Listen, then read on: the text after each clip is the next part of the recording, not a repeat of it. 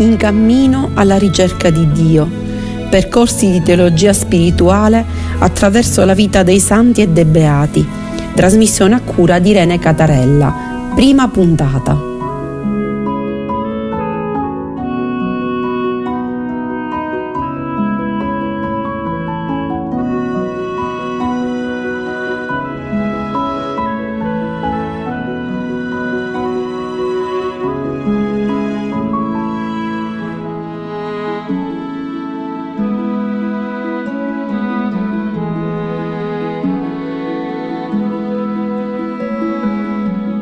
Terza puntata, Le madri del deserto. Un caro saluto ai nostri radioascoltatori e alle nostre radioascoltatrici.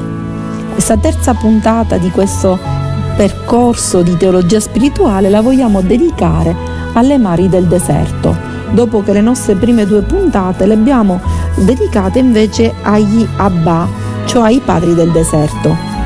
Chi sono le madri del deserto chiamate Amma o Amma? Sono persone che sempre, corrispettive ai padri del deserto, che vissero come guide spirituali, quindi persone di grande saggezza e spiritualità nel deserto, e che in genere avevano delle discepole che le seguivano. Ovviamente erano persone che agivano di più che parlare, e in genere si creava un profondo legame spirituale tra l'amma e la discepola. Infatti pregavano insieme, lavoravano intrecciando cesti di vimini, corde e indumenti, e distribuivano cibo e denaro ai poveri. Era questa una delle funzioni dell'amma. Parlavano poco tra di loro, assolutamente poco, e il silenzio era dominante, perché il silenzio mette in grado di ricevere, assaporare e meditare la parola di Dio che dona la vita. Che cosa fa l'amma? L'amma nei riguardi della discepola ha un rapporto di affetto ma anche distaccato, perché deve conservare sempre vivo la propria capacità di discernere, cioè quindi di saper scegliere il meglio. E la vita nel deserto da parte dell'amma e della sua discepola è una vita di duro lavoro, rivolta completamente a Dio, alla quale appunto si è dedicato la propria vita. Le amma dedicano tanto tempo anche alla preghiera e ai loro studi, perché possedevano dei codici delle scritture che erano scritte in copto. Il copto era la lingua popolare egiziana. Ci hanno lasciato anche numerosi detti. La spiritualità dell'amma, quella maggiore, si esprime attraverso la compassione, cioè l'amore vero e profondo, la capacità di prendersi cura in modo pratico dei poveri e dei diseredati. È questo che l'amma ci invita a fare e ci insegna a fare: ascoltare la parola di Dio nel silenzio e prendersi cura degli ultimi, dei diseredati. È un atteggiamento di accoglienza che l'amma ha nei riguardi di ogni persona che bussa alla porta. Ciascuno viene ricevuto quindi come se fosse Cristo. È chiaro che questa compassione prende spunto proprio da Cristo e dal fatto che Dio, la consapevolezza che Dio è amore e solo amore, e per cui prendersi cura dei poveri è una delle loro lotte, azioni più importanti. Inoltre l'amma sospende qualunque forma di giudizio, non giudica gli altri, anzi è consapevole delle proprie debolezze e delle debolezze degli altri, e ci dice di praticare l'apateia, che sarebbe la purezza del cuore, la semplicità interiore, la ricerca di un equilibrio intimo, di essere vigili e attenti a ciò che proviene dall'esterno. E soprattutto chi appunto è un'amma, vuole seguire le sue orme, deve avere una vera umanità ed deve essere consapevole che sta facendo un viaggio di maturazione ed evoluzione che appunto porterà alla meta finale, che è quella di congiungersi con Dio. Anche le amme, così come gli Abba, hanno diversi detti Allora parleremo oggi di un'amma che si chiama Amma Sarra. Amma Sarra era sempre nativa dell'Alto Egitto ed era appunto vissuta nel IV secolo d.C. e apparteneva a una ricca famiglia cristiana. Quindi aveva ricevuto un'ottima educazione, era una persona colta. Arrivato a un certo punto, lei vive eremita nella zona in cui è nata e passerà tutta la sua vita in solitudine in una cella. Morirà a 80 anni, la sua festa è il 13 luglio. Cosa dice l'Amma Sarra?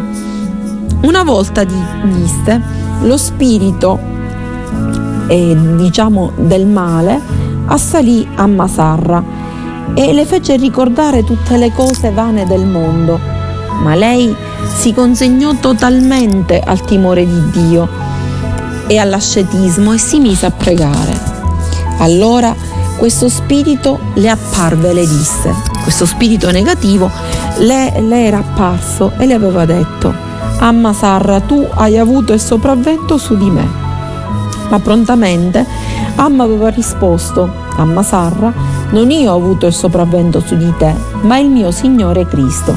Come vediamo, l'Amma ci riporta a una perfetta adesione a Cristo e al fatto di essere strumenti nelle mani di Cristo. Quindi tutto quello che viene fatto da noi lo facciamo come strumento di Dio, che ci permette di vincere tutto, anche quello che può essere la tentazione del male.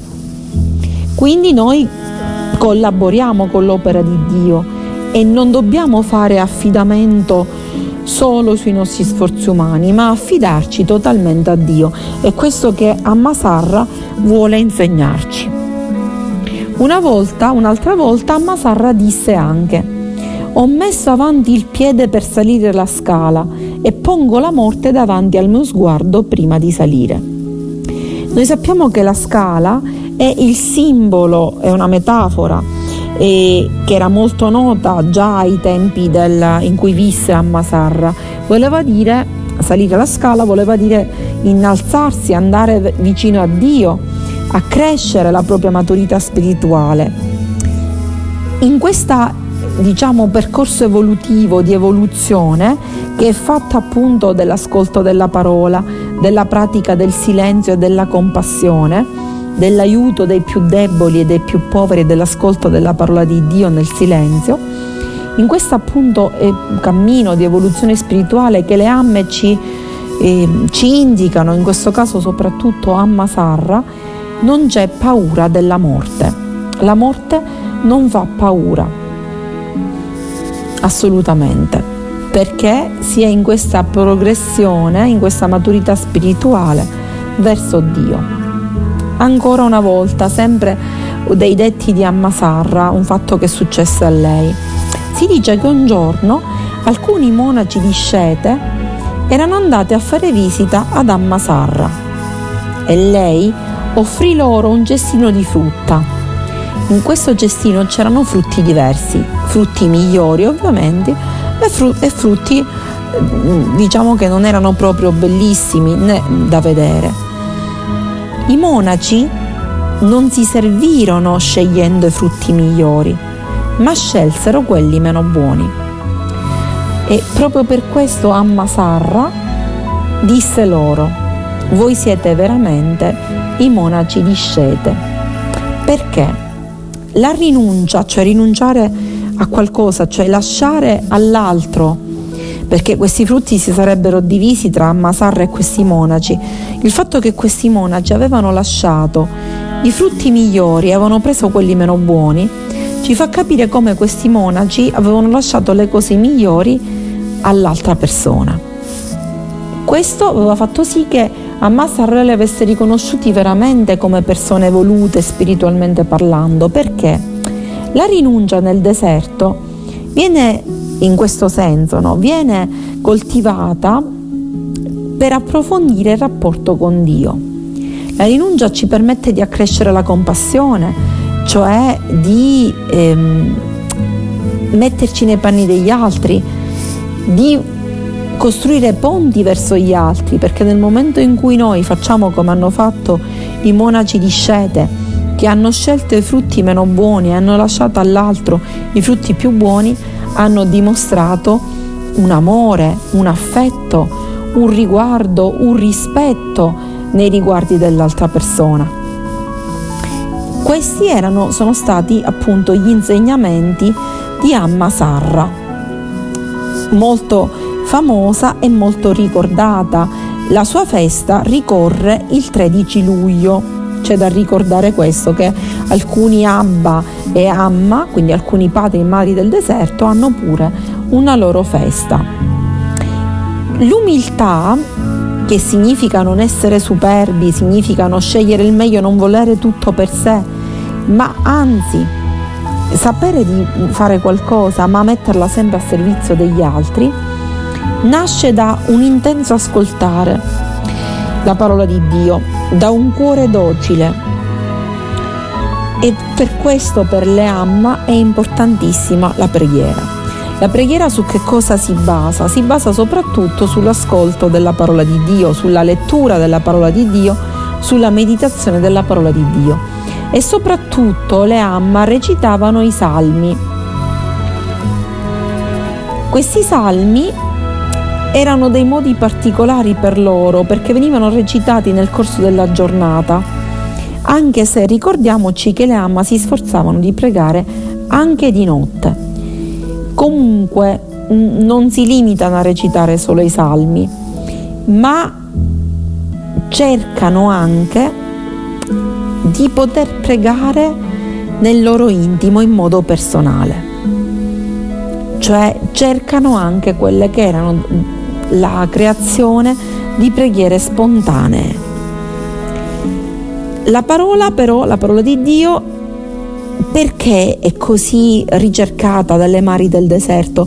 Perché secondo loro ha la capacità di risvegliare la sensibilità umana più profonda e di ritrovare il vero senso della vita. In questo caso la parola con la P maiuscola, la parola di Dio e la vita ovviamente corrispondono, coincidono, perché la vita non diventa altro che un modo di vivere la parola di Dio, appunto. L'Amma abbiamo detto che coltiva anche il silenzio, ma questo silenzio è un silenzio pieno, perché è pieno della presenza di Dio. Perché si coltiva il silenzio? Perché il silenzio dà calma e fortezza e permette alla parola di Dio di diffondersi nel proprio cuore. Dopo, quando uno è dedito al silenzio e poi parla in modo essenziale, semplice, diretto, con compassione, cioè riesce a mettersi nei panni degli altri e soprattutto con dirittura morale. All'inizio è difficile entrare nel silenzio, perché certe volte uno entra nel silenzio e si imbatte nei meandri dei propri pensieri. No, l'Amma dice di farlo lo stesso, con coraggio e con libera disposizione al rischio, per incontrare se stessi, ma soprattutto per incontrare Dio, perché il silenzio ci invita a scoprire noi stessi. Proviamo a fare silenzio, proviamo a leggere un brano della parola di Dio e poi a fare silenzio, totale silenzio, a meditare questa parola, a sospendere tutto e vedere e sentire che cosa ci può suscitare dentro. Il silenzio è quello che ci permette di riconnetterci con noi stessi e di far scomparire maschere e illusioni che spesso noi ci siamo costruita, quindi la nostra immagine viene spogliata di tutto. Allora in questo modo noi ci possiamo mettere in connessione con Cristo, siamo invitati al cambiamento, a coltivare quello che è tutto ciò che ci può tenere uniti a Dio. Quindi che cosa fa l'Amma? Armonizza la sua attenzione con il silenzio e lascia che il silenzio esprima la sua sapienza. Il silenzio non è qualcosa che non esiste, ha un suo tessuto, una sua trama, una sua profondità, e ci permette di imparare, di metterci alla presenza dello Spirito di Dio. Ma il silenzio, ricordiamoci che più che altro è ascolto. Dall'ascolto poi nascerà qualcosa che ci permetterà di vivere veramente nella pienezza del nostro essere, al servizio degli altri e in perfetta connessione con Dio. Anche oggi abbiamo finito questa prima parte della nostra puntata dedicata alle mari del deserto. Vi do appuntamento alla prossima settimana per la quarta puntata della nostra trasmissione e per la seconda parte, appunto, dedicata ai detti delle madri del deserto. Un caro saluto ai nostri radioascoltatori e alle nostre radioascoltatrici da Irene Catarella. Arrivederci alla prossima trasmissione.